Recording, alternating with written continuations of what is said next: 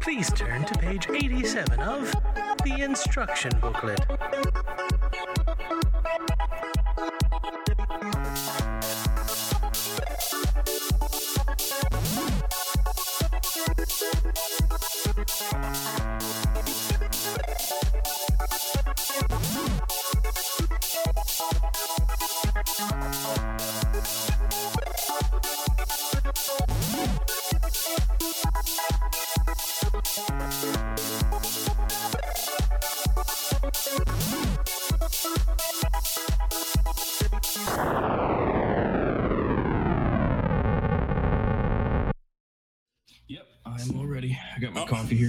Apologies if you if you hear it. I'll try and not, you know, drinking noises. But Yeah, no, that's fine. I've got my uh, my Pepsi and my CamelBak with me. So, all right. So, welcome to the first episode or zero episode, early access of the instruction booklet, uh, a game where we occasionally talk about video game history. Uh, I am your Chat GPT created host, uh, Jeremy, and I am uh, joined by my co-host, a man who believes that the best way to eat ramen is uh, hot and boiling with your bare hands. Uh, that is Pons. What's up, Pons? that is true. My my hands are still recovering. Um, just got them all bandaged up right here. But um, hi, I am a slightly less uh, Chat GPT uh, developed co-host. Uh, my name is Michael. I'm currently actually a PhD in English literary studies. Um, and more recently, I've been kind of working on stuff related to video games, playing video games, reading video games, treating video games as literary texts. Um, and so, alongside Jeremy here, uh, I've been interested in just looking into video game history and, and just thinking about the development of, of the medium and kind of all, all the weird things that have happened along the way. Yeah, that's kind of like what how this project kind of started was uh, I'm on so obviously as y'all know I'm on for those folks that are listening on like the the channel or whatever I'm on Caging Greatness and this uh, kind of spawned into I wanted to do something fun and I've been talking with Michael here about like video game stuff and I as someone who has been playing games since as early as I can remember from everything from the NES to even playing some Commodore games and Atari games up to today's standards I've got a lot of experience playing games and uh, I find a lot of video game history interesting. So that's kind of uh, where we approach this from. So, uh, so yeah, that's uh, why you should, uh, you know, definitely be listening to it if you do. You know, this is an early access episode, so if we don't get enough money, we'll uh, we'll just go to like the Cayman Islands or something. you know, and I'll, if, I'll say too, um, you know, just as far as you know, perspectives are concerned, as video game players, it's interesting for me because I'm younger than I think uh, you are, Yeah. and younger than perhaps a lot of people who will have direct memories of like a lot of the retro video game consoles and stuff like that.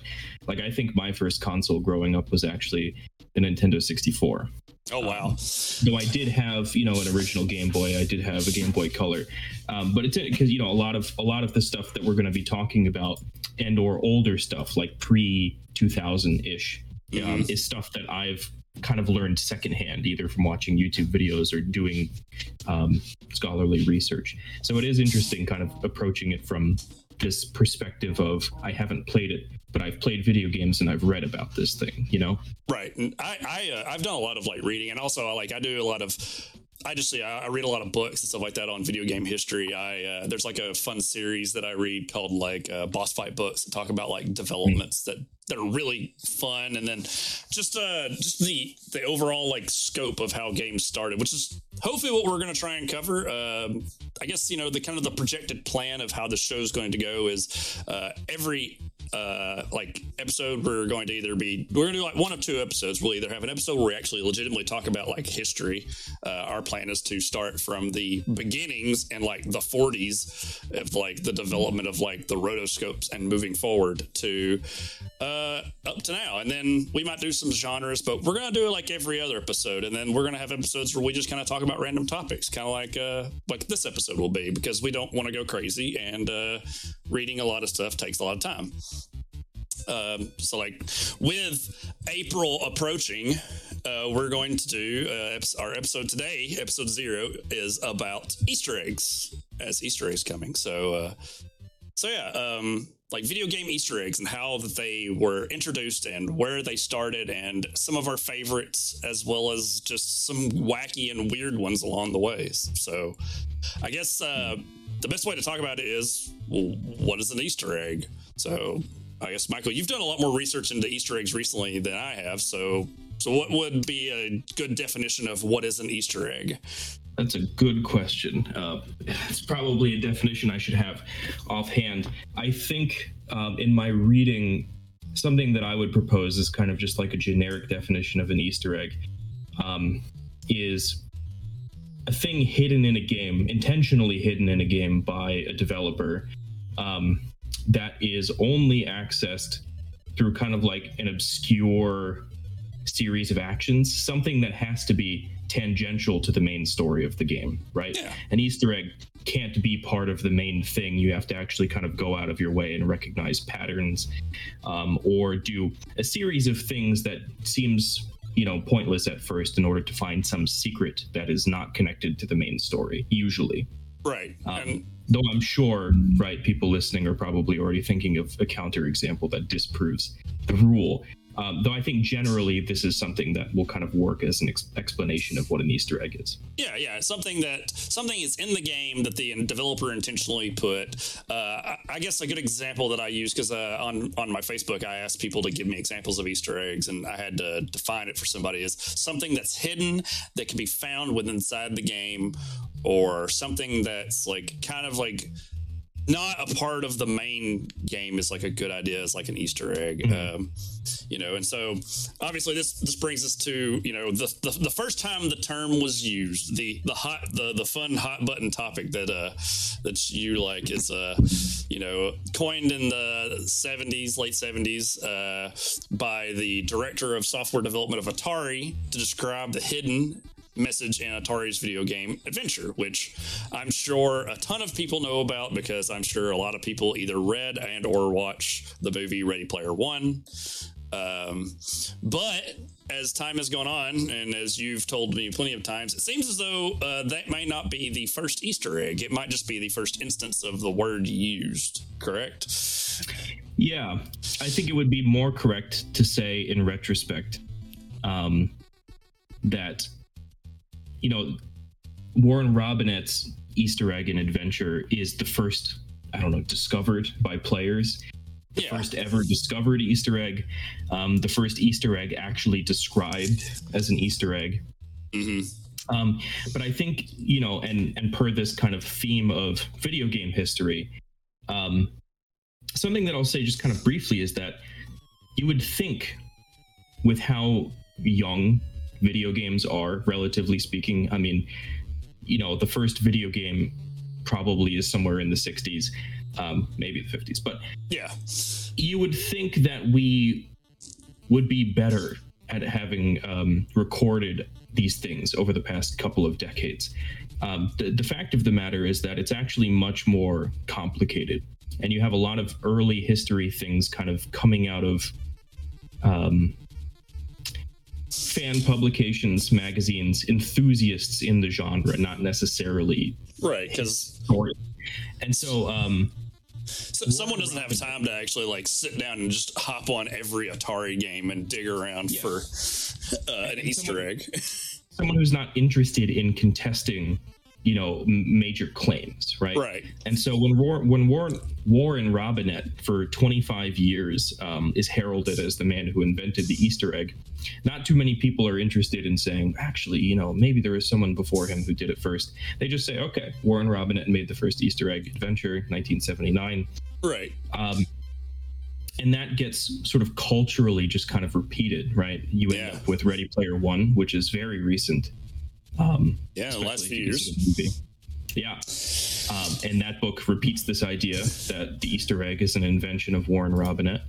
Um, I mean, if you just go on YouTube even and you type in first video game Easter egg, I mean, it's probably like a first a top hit or something Yeah. that's up there.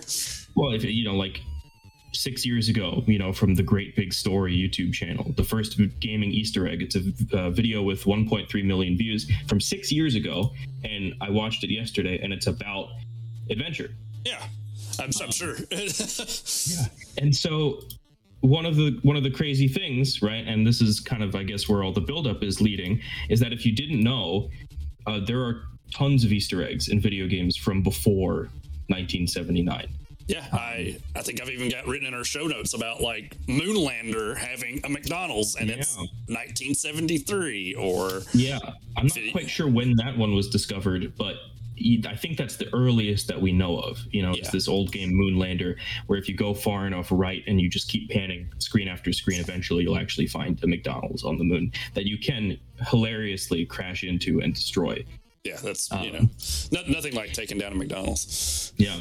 But um, in 2004, right? So 2004, before Ready Player One, um, before this aforementioned YouTube video from Great Big Story, um, 2004, somebody who was revisiting an old video game console, it's kind of a failed console, uh, the Fairchild Channel F video entertainment system, Yeah. uh, which you know we'll go back to in a later episode, I'm sure Oh yeah. um, this game called Video Whizball by Bradley Reid-Selth um, from a whole a whole year before Adventure, right? 1978.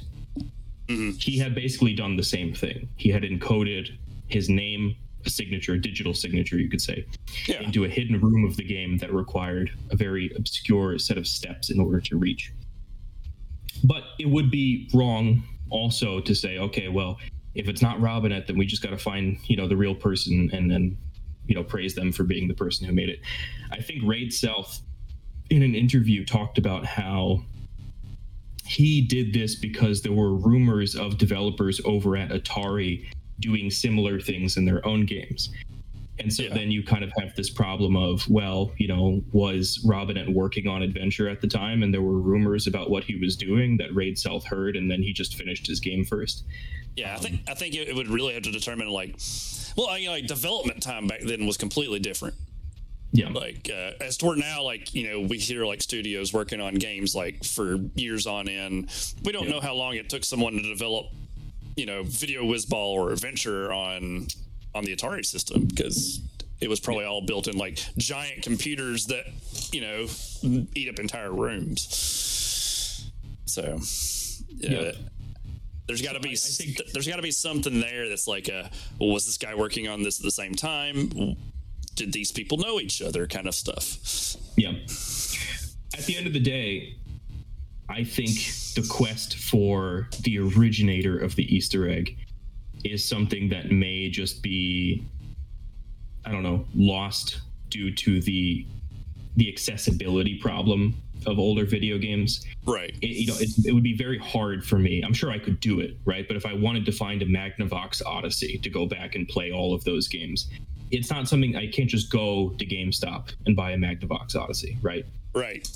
Um, and there are there are there are a lot of early video game consoles like the Fairchild Channel F Video Entertainment System that had a lot of games that are just not being reproduced and they're not accessible. And so mm-hmm. there's always going to be this question of, you know, was there a, a video game from 72 that was on a, you know, defunct arcade box that maybe had an Easter egg that just nobody knows about? It, it's it's like it's a rabbit hole that you're really never going to find the bottom of if you really want to be skeptical about it. Right. So I choose I choose to just say, well, this is the history of the Easter egg, and uh, celebrate the fact that it's kind of this weird thing that video games can do. Um, it's cool. Yeah, yeah, like Easter eggs kind of are like they're fun in the sense that like you know like it's uh it's kind of like the joys that I talk about like uh the, the days that predate you know the access to the internet of like telling your friends about finding this cool thing in a game or um, a good example would be uh, how in you know the first issue of Nintendo Power they just talked about the Konami code which was just a debug setting that was you know it- it's it's like word of mouth that kind of spreads like that um, and you know, like what you're talking about, like going and finding old systems. We, you know, and hopefully, like we'll cover it up too. You know, when you had the crash in the '80s, like there's tons of these like systems and even games themselves that were made for these systems that are just lost to time. Not to mention, how long does those circuit boards last until you know we can't use them anymore and these games are kind of there which you know that's, that's kind of like the whole idea of like chronicling like video game history which is like you know something that we kind of want to do here is like you know talk about these things we're putting them out here for folks to listen to and you know somebody out there is gonna you know hear it and think hopefully oh well, that's kind of cool and you know maybe go look into more stuff like that um, yeah and you get you also get like situations where like you know we are talking about like how Ready Player One like got the adventure thing out there, but you also think you know was it the Ready Player One book was included in like one of the first loot box drop like things that came out. I think because that's uh, my roommate at the time had it, and he loaned the book to me. It's like suddenly you have like this wide spread of like pop culture knowledge where people just default to this thing they find mm-hmm. instead of like where you have these like you know moonlanders and whiz ball video whiz balls that are like just kind of out there somewhere. Like I'm sure yeah. there's you know hopefully within the next uh, uh, episodes we'll talk about some of the earlier video games and like you know the debate over what was really the first video game and yeah we'll never know if there was an easter egg in those because i'm sure either people didn't even think about it or not so um, yeah I, I think um, one last thing that I'll kind of say about this is that Robinett's legacy. This is not. This is not to say that all of a sudden everyone should be just like, I don't know, hating on the adventure story, right? Obviously, the stakes of this discussion oh, yeah. uh, are debatable, right? As far as like, no, this person really made the first Easter egg. Um, but but a lot of this legacy that Robinett has earned is driven by kind of corporate interests by Atari, which is something that you mentioned as far as the person who coined the Easter egg is concerned. Right, because this is like the, the director of software at Atari was like, oh, oh, there's this thing in this game. Like, we need yeah. to do something about it. I'm sure um, Robinett's probably like, oh, I, you know, okay, cool. there, there was a, a very interesting publication actually in Electronic Games. Um, they had this section basically talking about how um, well, I'll just read part of it. Okay. It says sources at Atari have confirmed one of arcading's most persistent wild stories. If a gamer sends the hero to a certain room in the VCS adventure and performs a specific action, a secret message revealing the designer's name will appear on the screen. Many had scoffed at the notion, citing the fact that Atari doesn't credit designers, but it turns out to be true. Although the programmer in question didn't see fit to let his employer in on the joke, Atari is evidently taking the whole thing with good grace. In fact, it gave Steve Wright an idea for the future. From now on, he told EG in an exclusive interview, we're going to plant little Easter eggs like that in the games. Eventually, we may have a real treasure hunt with a treasure hunt with with the clues hidden in various game cartridges. Um, so, what's interesting about that statement, right? And I guess this just raises concerns too about um, giving proper credit to the developers, like the actual people who work on the games. The reason that Robin, among others, put his name in the game in the first place was because this was kind of during an era in which video game developers were not properly accredited for the work that they did on video games. Yeah. Um, they didn't want people to knowing either because yeah. they were afraid somebody else might hire them away. Uh, you bought a game like Adventure, and it was just it was an Atari game, right? It wasn't a Warren Robin game; it was an Atari game. And uh, the, the, article that I sort of pulled this quote from, uh, the guy talks about the most interesting part about that little kind of snippet is that Robinett isn't even named. Yeah. Like it just Atari, a developer. yeah, Atari literally just takes the whole thing and pushes Warren at uh, Warren Robinett out of the um, the frame for a second, basically as to say, yeah, Easter eggs are this cool thing that Atari is going to do from now on you know you better buy those cartridges and look for those secrets um, so you know that's i think one of the reasons why also people remember this adventure one so so strongly is because atari really started hyping up this idea of the Easter egg. Like it really became part of the public discussion and part of their marketing campaign. Oh yeah, that's as, that's an excellent way to sell games. It's like, oh, yeah. we have the game that like has this cool super secret thing hidden in it. it. It's funny that you think about you talk about like the developers thing. It makes me think about like when I was younger, like playing on the like the NES and stuff like that, and like beating a game and just having to watch all of the credits of all the people who made it and being like, can we please get through this? And nowadays it's like, no, that's that was kind of like a novel idea after a while because developers didn't get the credit for creating these games. So these early Easter eggs were like ways for them to say like, "Hey, I, I worked on this game." Yeah.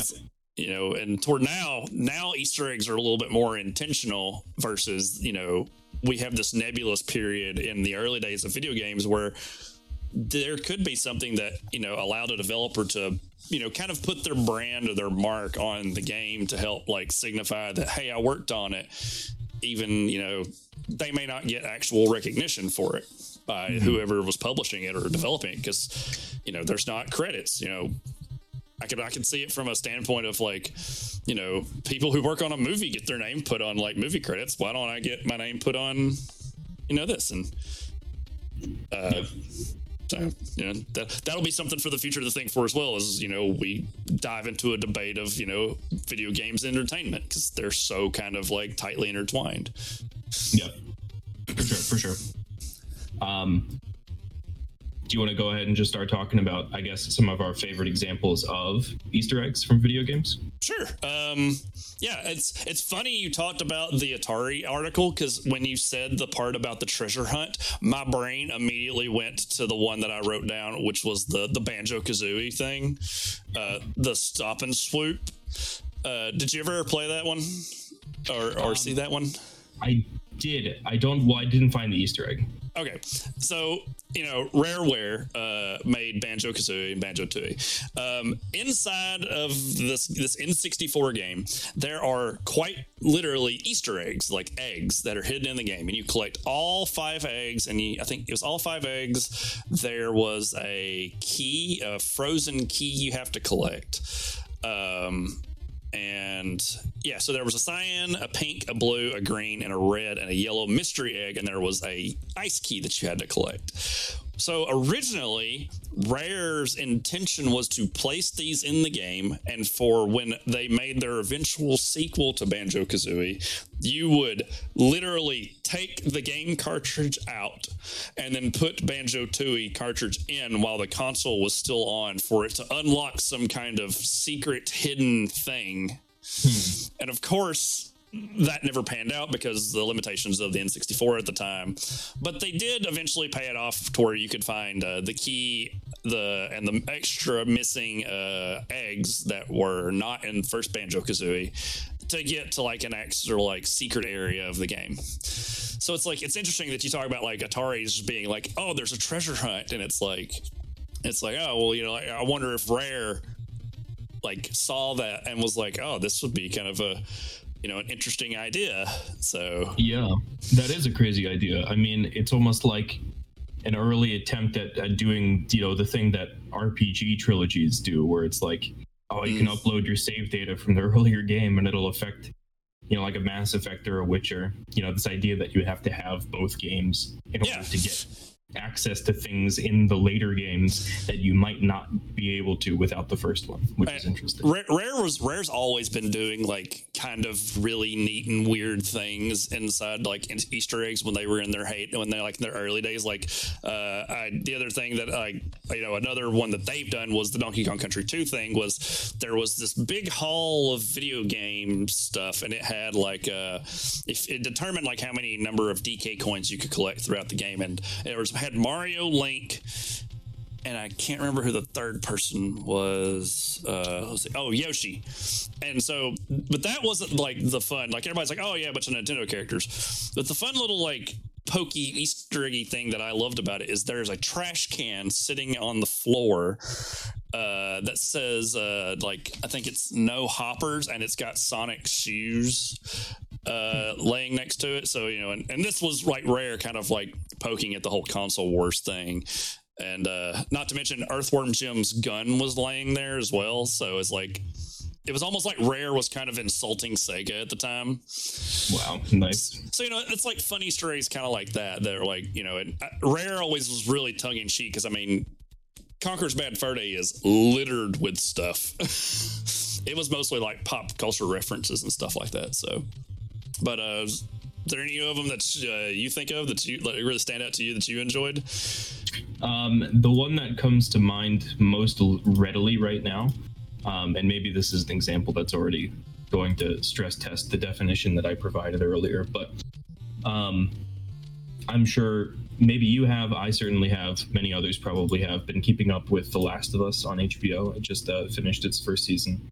Yeah, uh, I, have heard great things. I haven't had a chance to watch it yet. It is my goal to eventually play the game first and then watch the show. Okay.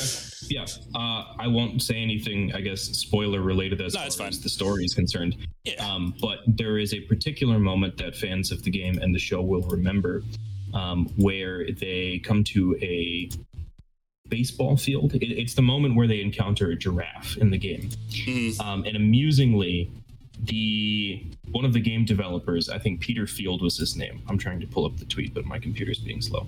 Um, Yeah. Field named the baseball field um, in the game after his wife. Okay. Um, and so in the game, it just says Bethany Claire Field on the scoreboard at this baseball field. yeah. Um, and amusingly enough, this thing, this Easter egg, if you want to call it that, makes its way into the TV show. Uh, when you get to this part in the TV show, it shows you the baseball field, and you know right there, you actually see the sign that says Bethany Clark Field. Um, and I think the developer was very amused by this because it's just like a funny, silly little throwaway thing that he did that somehow ended up being in a massive, you know, HBO Yeah. Huge hit. That's like huge hit. Yeah. getting tons of praise. Uh, and yeah, random video game Easter egg in actual live television. Right. That's a, Uh, that's a fun perhaps little. that perhaps that raises you know like a question too about you know I I offered this kind of explanation of an Easter egg as something that you have to go out of your way to find, and in this case I suppose it isn't, um, though it is a reference to something um, we would call like non-diegetic, right? Um, Yeah. an in-game reference to something outside of the game uh, in the quote-unquote real world. Yeah. Yeah, there's a that little, could be there- another. Yeah. Well, I mean, like even like with the one the examples I was talking about, like with like Donkey Kong Country, they're blatantly referencing another competitor in a game for no reason whatsoever, other than to just be like poking fun at somebody, you know, or um, like the same thing with like you know, Conker's Bad Fur Day uses like pop culture references everywhere from Yeah. you know the Matrix to Alien to all this other stuff. Uh, you know, I think yeah, the final boss of the game is is the alien from Aliens Yeah. or like the xenomorph. So you have you have fun little things like that. Um, ear- early Easter eggs were kind of I think I think it's interesting like how I guess more like our definition of Easter eggs have probably changed as the years have gone on. Because like you know. Um, you know, like the the the some of the, some of the other ones that I have, like are like you know the I am error joke from Zelda Two. Uh, there's like a random person in a town who their name is quite literally error, and when you speak to them, they say I am error, but they're actually a part of the whole quest line, and they have a twin that is the same sprite model who is supposed to be like it's spelt differently, but the original intention was it to be like uh, error and bug, uh, but they didn't tra- when it translated over to uh, when the English translation happened, they left bug as the actual name that it was written as in Jap- Japanese, which is like bagu or something, which means like it means software bug. So the this was more like an inside joke between the two, like the, the developer saying like, oh, I made this thing called error and bug in the game, and they're actually a part of like a, a quest line where like someone tells you to go talk to this character. So you know, sometimes you can have like little weird things like that, or um, like in a Link to the Past, you had the Chris uh, Houlihan Room, which was like a contest that Nintendo ran. And some the person that won it, they named a room for them. Well, unfortunately, like the game, how the game worked was this room was created as like a failsafe for a state that if the game kind of like cry or like if it couldn't find a room, it would create this room, and this person's name would be in it. Um, I can't remember exactly like what it. Uh, but it was like a secret room and it was done for like someone who ran who won a competition in nintendo power like nintendo just put their name in this game but you had to like there was like a secret way to find it Yeah, you had to break the game to find it. yeah yeah, you you almost have to like break the game to discover the story but it's kind of like um uh like i guess would, would you consider like some of the weird stuff in like like did you ever play world of warcraft Yeah, absolutely. so like some of the weird stuff in original like vanilla world of warcraft like the the air For- the Ironforge airport or yeah, there was a there was a war room i think in Orgrimmar uh, there's the village of dancing trolls that like these were like set pieces that were there when you would fly that were never intentionally originally meant to get to and people would find like gaps in the walls to discover them or uh, like old high mount hyjal or like dev rooms yeah. Um, and then you know when when Cataclysm came around and people got flying mounts, and, Yeah. you know, overworld Azeroth, they actually had to do something with these places and make them, you know, fully rendered and, and interactable. Yeah. So that's like kind of a weird area that like you think about like with like some Easter egg kind of stuff is like sometimes it might not be stuff that's developer intentional. It's just like things that the players find that are like weird things or like something that got left over from early development of the game that they couldn't take out. Yep. Um, Well, I think that maybe also raises questions about, you know, I mean, you mentioned the Konami code.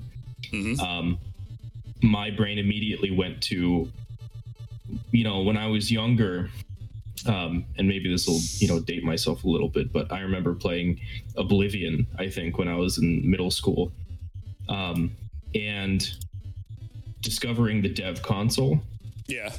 And like you know just immediately going on the internet to find what all of the cool you know things i could do with the dev console were. And i don't know if you ever did this but there's a um the- bethesda they like to put test halls in their video games. Yeah. um, you can type in like coc test hall or something like that uh, in oblivion. I don't remember the specific code but it takes you to uh, a developer only area that you know allows you to do things like spawn items in spawn enemies in. Um, very interestingly in the oblivion test hall um, you can go into a door that actually takes you to a small village in which you can go into a building and you can find a character who is actually voiced by um my gosh what's his name Was it was it Patrick Stewart was in Oblivion? no um Oh. gosh the guy the developer the lead developer for Bethesda Oh. name? Um gosh. the it just works guys Oh, our uh, our editor's gonna kick, kick kick our butts because he know, he's a horrible. huge he's a huge like Elder Scrolls fan. todd howard Todd Howard. Okay. my brain kept wanting to say todd mcfarlane because i was talking to somebody about spawn Oh god. No, Todd Howard. Um, and it's just so funny because like I had no idea as a kid that this was Todd Howard, and he's like sitting there um, mimicking all of the different emotions. Like he's saying, like now I'm angry. This is how an angry character is supposed to sound. Like giving cues to the voice actors. Well, that's kind of cool. Um, and it's just so weird. I mean, it's like this bizarre little thing that you can find, and it's like, again, is that an Easter egg? Probably not, but it's like it's a cool, funny thing. I mean, Mm. Bethesda, I don't know, you know, how much they cared about how easily accessible their dev console is. I mean, on PC, you literally just press one button and it comes up. Yeah. Well, that's like um like like staying with Elder Scrolls. It's like the the one Easter egg that I got from somebody. Uh, one of the Easter eggs that I got from somebody was the, the Elder Scrolls one, the M'aiq, the liar, the the Khajiit. Yep. Yeah, how he's apparently in every single one of them, and he's always telling like truths about the game. Mhm. Uh, apparently, he even made his way into the Elder Scrolls Online now. Oh, nice. Uh, yeah, I was uh, uh, the I read a lot about him. I even watched like a lot of the videos where he's talking, and you know, it's it's, it's standard Khajiit stuff, but you know, showed up in Morrowind and then worked his way into Oblivion and Skyrim, and now he's actually online. And uh, but he likes to share opinions about a variety of things, but generally it's stuff that's true, like truths about the world. yeah. Um, so you know, that's like a fun little Easter egg. Uh, I guess the other big, I guess, is it an Easter egg or is it not? Um, That we can talk about would be um, anything involving Metal Gear Solid. I like how I just wrote like probably just talk about Kojima in our notes because he does some of the weirdest shit in his games. Yeah, From and in other games that are not his own. yeah, from like you know, even though it's not an Easter egg, but like you know, the Psycho Mantis fight being him reading your memory card and like Yeah. commenting about all these games. To I think Metal Gear Solid Three had a had a Ape Escape mini game in it. Um, and uh, there was uh. Those games are just, I mean, anything that he touches is usually just straight up silly. Yeah, just dripping in self-referential Yeah. irony. You know, I mean, like how many times are certain lines repeated? You know, like, you know, kept you waiting, huh? Yeah. Um, I mean, Metal Gear. It's just, you know, are those Easter eggs? I don't know. Is, is can you can you be a reference? Can you have a self-referencing Easter egg? Yeah. Maybe. Can you reference yourself in a game to other games and like you know like he's you know like I think you wrote like he's even in Cyberpunk like he's just, Cyberpunk, yeah. You can find him in that hotel during that uh, the heist with Jackie early on in the game. Um, Yeah. he's just hanging out Yeah, in one of the bars. I was like oh look and he he's like eventually uh, we're gonna have to have a whole episode just about him because the man is very interesting and weird. Um, but like you know, and what's even what's even crazier is like you know we we live in the era now where like remakes and remasters are becoming a thing. Like, do some companies just like keep those Easter eggs when you're remaking them? You know, and like a good point Yep. that I was writing out the stuff, and I was like, you know, Bluepoint Games has now done has like knocked it out of the park twice with they've done Shadow of the Colossus and they did the Demon's Souls remake. And in both of those games, they added stuff to those games that were Easter that were hidden secrets and Easter eggs that were to make like Bluepoint's like thing. I think there's like a door in Demon's Souls that you could never open. Yeah, I think so. And I think in the remake, it gives you the Penetrator's armor, if I Mhm. remember correctly. And then I, I can't remember what it was for Shadow of the Colossus. Um, There's I a think- bunch of items that you have to collect, like little, I think, small, like glowing orbs or gems that kind of show up throughout the world. And if you find all of them, it takes you to a secret door that you can open. yeah.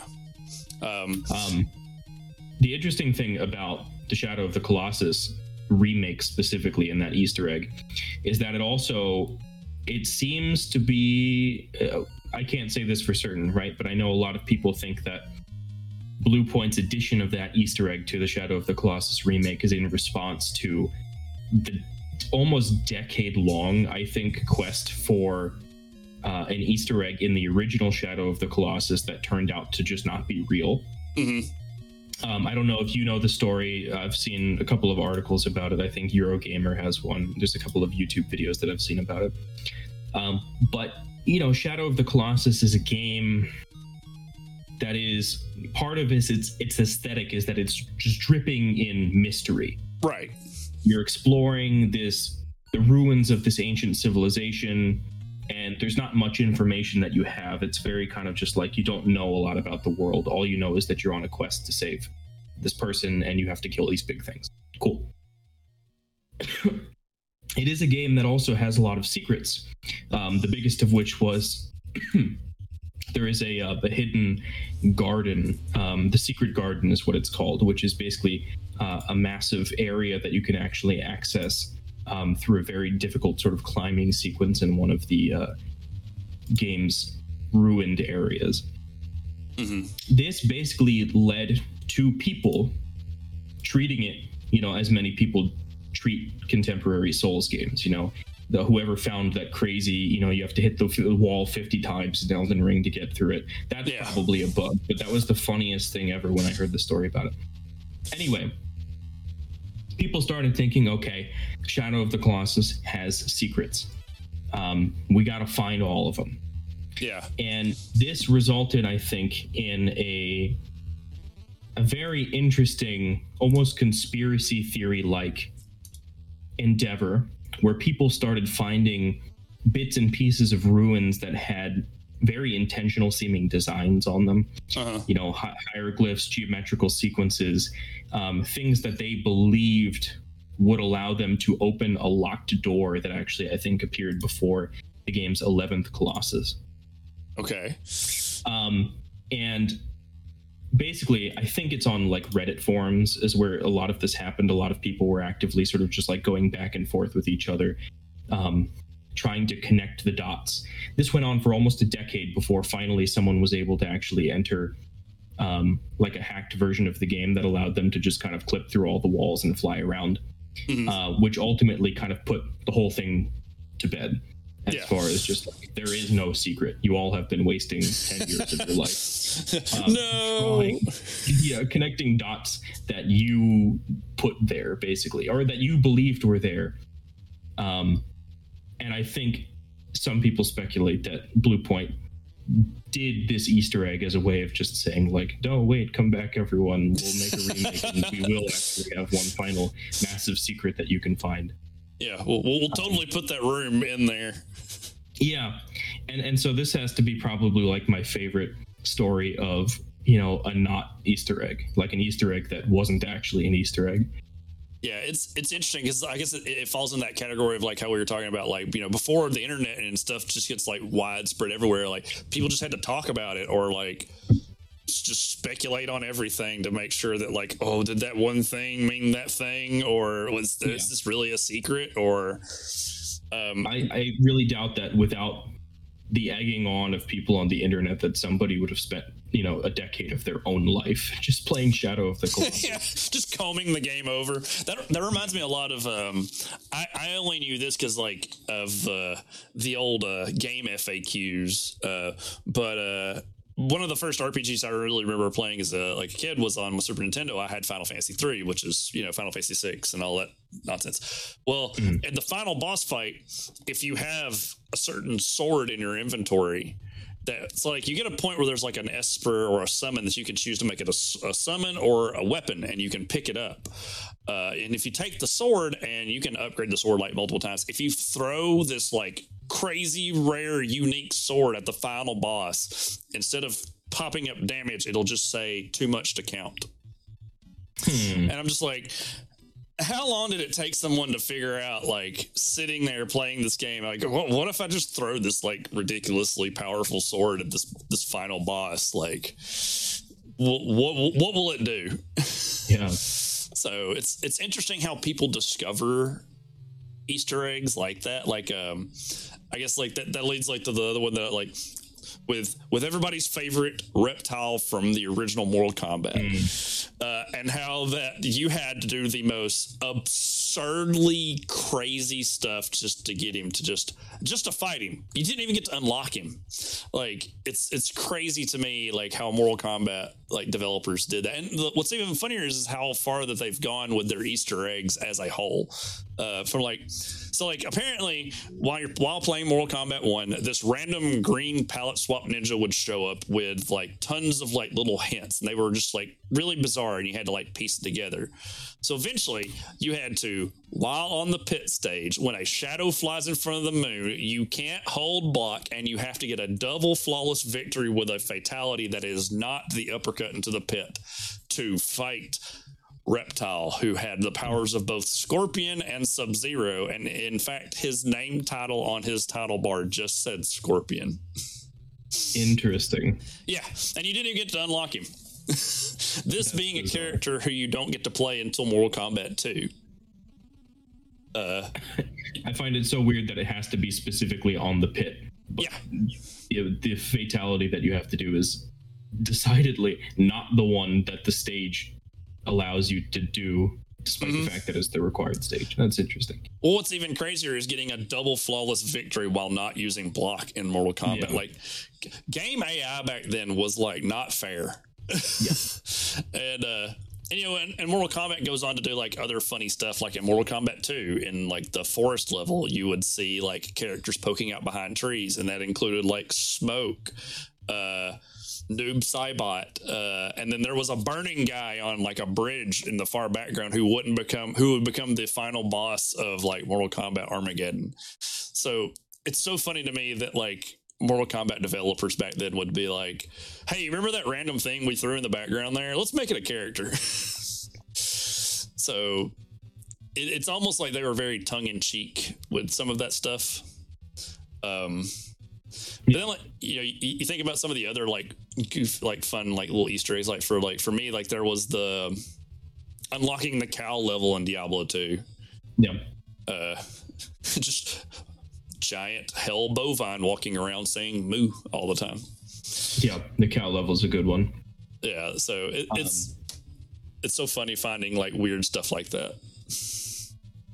Something that comes to mind with regard to Mortal Kombat too is just the character of Noob Saibot.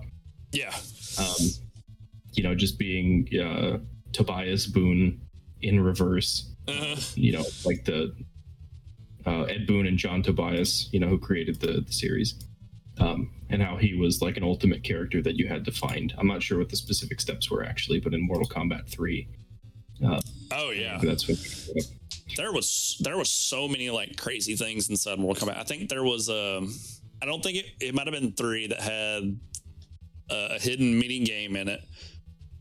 One of them had a Mortal Kart bat hidden mode inside of it, and it's so like I guess that like I, I guess that could lead us into like something something interesting. It's talking about like how like like cheat codes are Yeah. like some of them like uh, a good example for me would think about is like uh forever like for the longest time like so goldeneye 64 was like uh, a big game and like you know you could only unlock all of the like secret things by finishing the level in the fastest time possible Mhm. and it took like years and eventually the cheat codes got revealed for that game and it was like a huge deal Nice. so it's like, you know, cheat codes were more like developer console stuff, but like sometimes people would figure stuff out like that, you know, and it's it's reached the point, you know, like even going back to the Konami code where the Konami code has become like a reference among itself. Mhm. Like even non Konami developers would put references to the Konami code and stuff. Uh, like even to the Yeah. point that apparently it has showed up on like like Facebook and Google, like putting it in does stuff. That's interesting. I didn't know that. Yeah, uh, even uh, Canada's uh, like currency website has the Konami code built into it.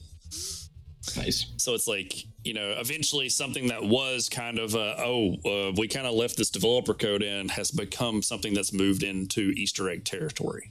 Yeah. I remember, I mean, uh, before I knew it was the Konami code, I remember playing, um, I think two games that come to mind that I remember the code working in were, um, I think the original Star Wars Battlefront 2. hmm Um, I don't remember what it did though. And um, the Lord of the Rings Return of the King video game specifically. I think specifically Return of the King. Um, again, it did something, and I don't remember what. Um, probably, I think it made your character invincible. I'm not sure. Yeah, um, there was one. I need to look it up real quick. I can't remember what it was, but there was a. Yeah. Uh, okay. So in the first Rogue Squadron game, you could unlock a Buick. Interesting. Yeah, it was just a. It was a car that could fly. Um, it was uh. So what does it say? It was uh it's a unique design. Uh, it contained a hidden weaponry, uh, and its interior was included detailed images of an indicator and a map, as well as a steering wheel and other dials. And the convert the convertible would perform in uh, planet-side combat as a land speeder. So it was just like it was so funny because I remember like looking through stuff on like GameFAQs and seeing like you can unlock a Buick. Uh, it's apparently it was a recurring Easter egg in every Rogue Squadron game. Uh, yeah, it was just a it was a 1969 Buick Electra. Uh, so that they stuck in the game and it was designated Rudy's car. Hmm. So it was it's so funny that like developers will like reuse a lot of stuff. Yeah. That is Yeah. funny. I guess like it's like thinking about how like FromSoft loves patches. Yeah. Patches manages to show up every game, even as a spider. Is, is, you think he's going to show up in like uh, Armored Core? Yeah. That'd be funny. yeah, just Armored Core Six. There's patches just somewhere. Do you remember this is like a, a deep memory that I just realized I had as you were talking about um, like reading in magazines to find out about like the the Buick showing up. Yeah. There was a long time in which it was rumored that Sonic and Tails were in Super Smash Bros. Melee. Huh. I, I, I don't remember that one. I, I don't remember where I saw it, but I distinctly remember when I was younger. I was visiting one of my friends' uh, house, I think, and we were playing um, Melee, and and they pulled out. You know, it wasn't like Game Informer; it was some weird magazine that I don't remember. Mhm. Um, but it had like a you know a fake picture basically of Sonic and Tails in the game. Oh, And I remember like the longest time, you know, like going on the early internet to try and figure out like how do I unlock these characters? Like I saw the picture, I want Sonic. Um, you know, and later when when uh, Brawl came out and actually had Sonic in it, I was like, oh my gosh, Nintendo was listening. Uh, I, I just remember the trailer for Snake being in that. I just, I love like going back to talking about Metal Gear Solid is his taunts that you could do, and he would it would be him on the codec talking to the corporal about like random video game characters. Yeah, So it's a very good thing that he came back for Ultimate. yeah, yeah, it's, it's true. Uh, Snake is a Snake's a lot of fun. Um, One of my favorite things, just you know, since we're back on Kojima for a second, yeah, um, this is again right this is something that i'm like is this an easter egg? Is this just like you know a, a quick little nod to one of kojima's own fascinations outside of his games?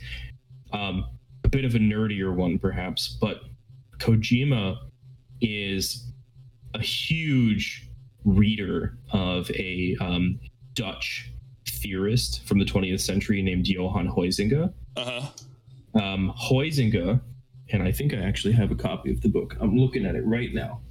He's got this book from 1950, I think, called um, Homo Ludens: A Study of the Play Element and Culture. Yeah, Very important text as far as the study of games is concerned and the relevance of games to human society. Oh well, that's So much so that kind of cool. yeah, cool.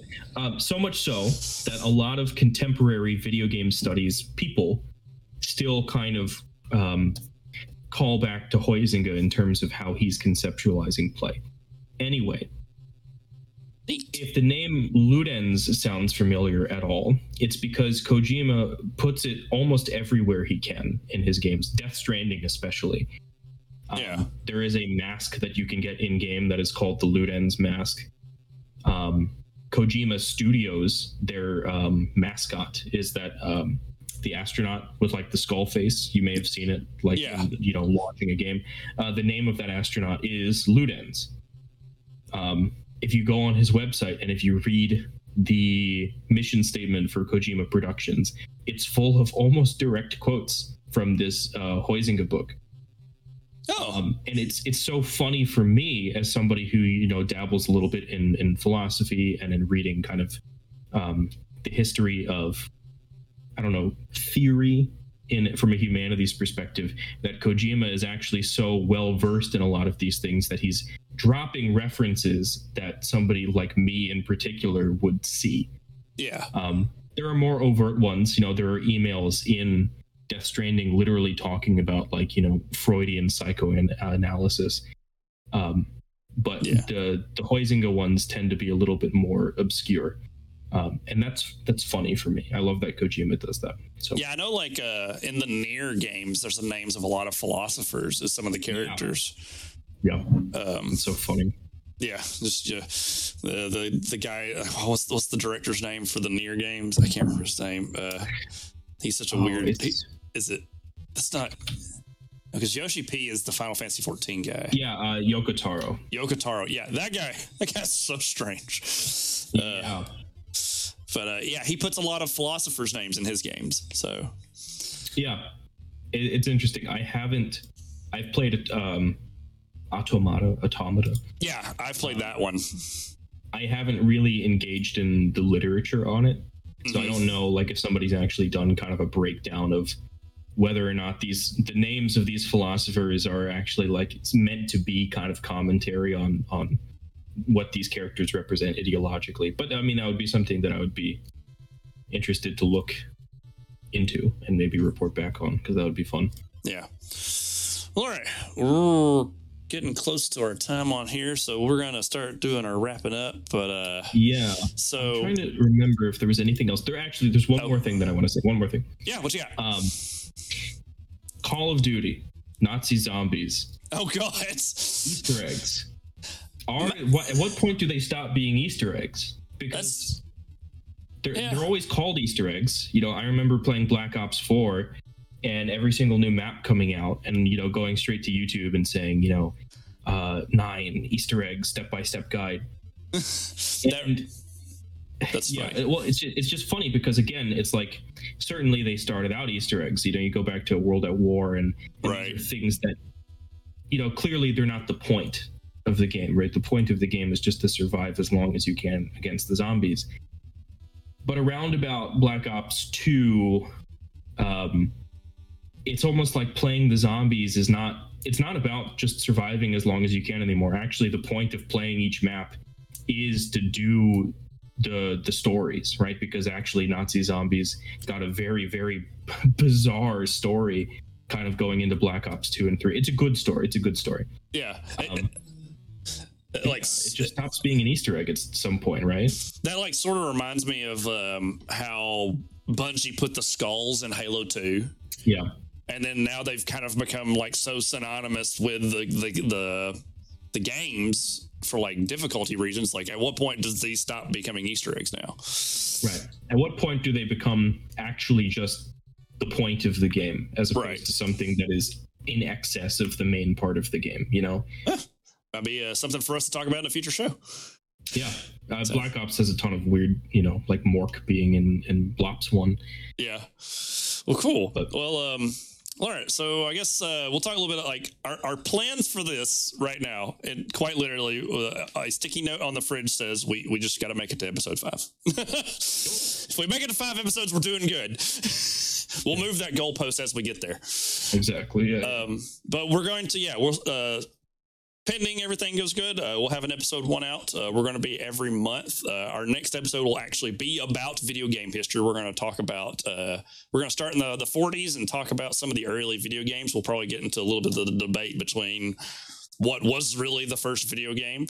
And uh, then, uh, yeah, we'll alternate every other month. We'll have like kind of a random episode like this. Where we're talking about Easter egg. I think our second one will probably fall somewhere like in June, uh, which will kind of be around the release of Street Fighter Six. So we might have a fighting games episode. Oh, I'd love that. That'd be sick. Uh, we can talk about Street Fighter and like its history or like just video games. I don't know. We'll we'll figure it out. We're, we're making it up as we're going along. We're, we're trying to get to episode five. We know we want to talk about history. um, The, the fighting game community too is just such a, an interesting microcosm. Uh, Oh, yeah. So many stories, so many things you could say about just random topics in, in fighting game history. So yeah.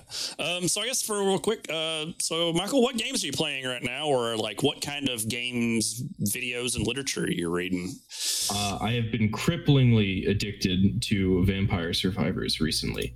Yeah, Um, that, game, that game's a lot of fun. You know, it's so much fun, uh, and it's it's it's terrible because I got into it expressly because I was like, I want to I want to get a game that I can play for 30 minutes or an hour and I'll feel satisfied by, it. and then I end up losing six hours of my life to this game. Yeah. Um, more recently, you know, I've been playing Marvel Snap. As have I. Yeah, and just working on stuff for school. I'm I'm currently in the middle of my prelims process, and so I'm writing a bunch of papers about um, video games as an object of study, but then also kind of what my methodological approach to studying video games as texts uh, is are. Um, and then also, I'm currently working on a paper um, that I intend to present at a conference this Friday on uh, Dungeons and Dragons, actually Ooh, that'll be fun. Um, which is cool. You know, like I think I think tabletop gaming unfortunately gets overlooked, I think, yeah. by by the gaming community as far as thinking about it in this way. Like I don't see a lot of people theorizing about tabletop games. And Yeah. that's harder because it's, you know, it's harder to approach them as um, singular texts in the same way that you would just play a video game. Uh, yeah, and I think I've got it written for like some of our like roadmap ideas. Is that like at some point we will have an episode where we talk about like D and D's influence on video Oh, yeah. games. Uh, Um, I've been replaying Colossal Cave Adventure because I need to get to the end. yeah, that's fair. Well, cool. Well, yeah, uh, I I'm the same. I've, I've been playing a lot of Marvel Snap. Uh, I recently because I got a new graphics card, finally have gone back into playing uh, Cyberpunk 2077. Uh, it's just like, oh my god, I can play this game at 60 frames per second. Uh, I've been playing game. And I've been playing uh, The Legend of Zelda Minish Cap because Nintendo just put the whole Game Boy collection, and that's the only Zelda game I haven't played. Um, I've been watching a lot of uh, Gaming Historian prepa- pre- uh, preparation for all this, which is a great YouTube channel. And uh, soon, hopefully, pending not all of the uh, terrible stuff that's come out about it, uh, the new GDC conferences should be dropping soon Oh yeah.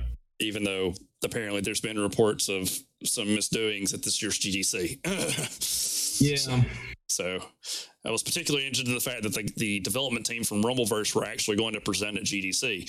So rest in peace, Rumbleverse. yeah. Um, so yeah, um, well, I guess outside of that, uh, we'll do our plugs and then we'll wrap this up. So, Michael, where can the people find you online? um, right now I'm on Twitter. Uh-huh. Uh, I think it's at mackerel prawns is what my my because it's supposed to sound like my name. Oh, okay. Handle. Well, cool. Um, literally just the fish mackerel and then prawns, the not the not fish, the other aquatic animal. Gotcha. Um, so yeah, uh, it's Michael, uh, my co-host. I'm Jeremy. You can find me on twitch.tv slash backwards hero where sometimes I stream games. Our Blood Bowl season just started, so we might be streaming that or Demeo. I'm also on Instagram and Facebook as Press Art F4. And of course, you can find me on the main host of, uh, as one of the hosts of Caging Greatness, which you can find everywhere. Uh, also, a shout out to our editor who helps us out from the shadows. Uh, he makes this episode sound great. Uh, and then, uh, not to mention all of the AYCH stuff that helps us out as well. They're the ones that are hosting the show. And we're very thankful that uh, we hope there's not too many bugs, I mean, features in this episode. Uh, you can find them on AICH. AYCH Xtra on SoundCloud, Apple Podcast, Google Podcast, Spotify. You can find them on Twitter at AYCH Podcast and AYCH Xtra. That's extra with no E. And they have an Instagram as AYCH Podcast. So, yeah. Thanks again for giving us your time. Hopefully, we make it out of early access. and uh, yeah, yeah, we'll uh, we we we we hopefully make enough money, and uh, so you know that uh, all the bugs will be worked out of the game. Uh, so yeah, we'll be back next month, hopefully for our first history episode where we talk about the early days of video games. So yeah, thanks for tuning in, and uh, yeah, thanks for rambling on, Michael. Yeah. Thanks for listening. Yep. Y'all have a good night. good night.